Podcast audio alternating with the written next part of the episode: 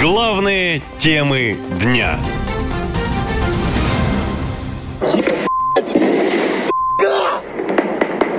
Господи, что происходит?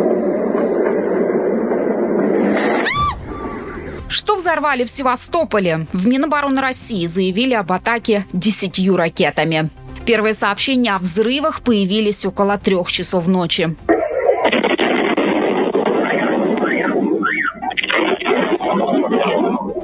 Судя по сообщениям очевидцев, атака продолжалась больше часа. В сеть люди выкладывали страшные кадры с мощными взрывами.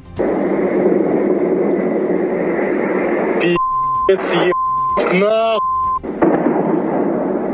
Ебать. Ебать, нахуй.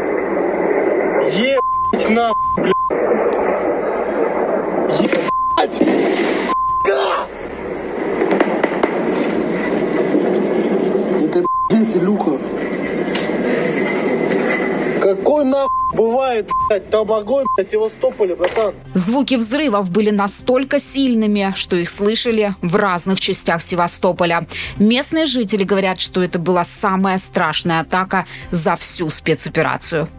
Ё... Мама.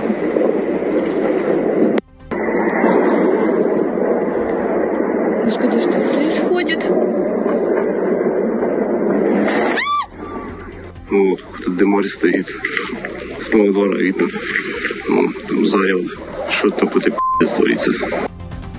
В Минобороны атаку подтвердили. Там заявили, что ВСУ нанесли удар десятью крылатыми ракетами по Севморзаводу в Севастополе и тремя безэкипажными катерами по отряду кораблей Черноморского флота. Средствами противовоздушной обороны сбиты семь крылатых ракет. Патрульным кораблем «Василий Быков» уничтожены все безэкипажные катера. В результате попадания крылатых ракет противника получили повреждения два корабля, находящиеся на ремонте. Глава Севастополя Развожаев опубликовал фото, где он стоит на фоне огромного пожара. Нахожусь на месте пожара на южной площадке Севморзавода. Все оперативные службы работают на месте. Никакой опасности для гражданских объектов в городе нет. В результате атаки по предварительной информации всего пострадало 24 человека. У четверых состояние средней степени тяжести. Вся необходимая помощь пострадавшим оказывается в полном объеме. Позже губернатор уточнил, что два человека погибли, еще 26 пострадали.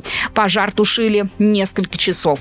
В Киеве официально об ударе по Крыму не сообщали, но намекнули, что удар мог быть нанесен с авиации. Есть повреждения судоремонтного завода имени Сергея Орджоникидзе в городе Севастополе, в частности, оборудование. Если говорить о плавсредствах, то мы можем сейчас подтвердить поражение большого десантного корабля и подлодки. Уже известно, что речь идет о большом десантном корабле «Минск» и подводной лодке «Ростов-на-Дону». Предварительная стоимость субмарин – 300 миллионов долларов. В соцсетях уже появилось фото огромного десантного корабля.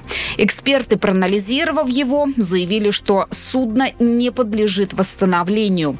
Также, по некоторым данным, поврежден цех на заводе, где собирались производить надводные дроны в следующем году. Будут ли восстанавливать этот цех, неизвестно. Но жители Севастополя верят, что его, как и корабли, переместят в другой город. Наша лента.ком Коротко и ясно.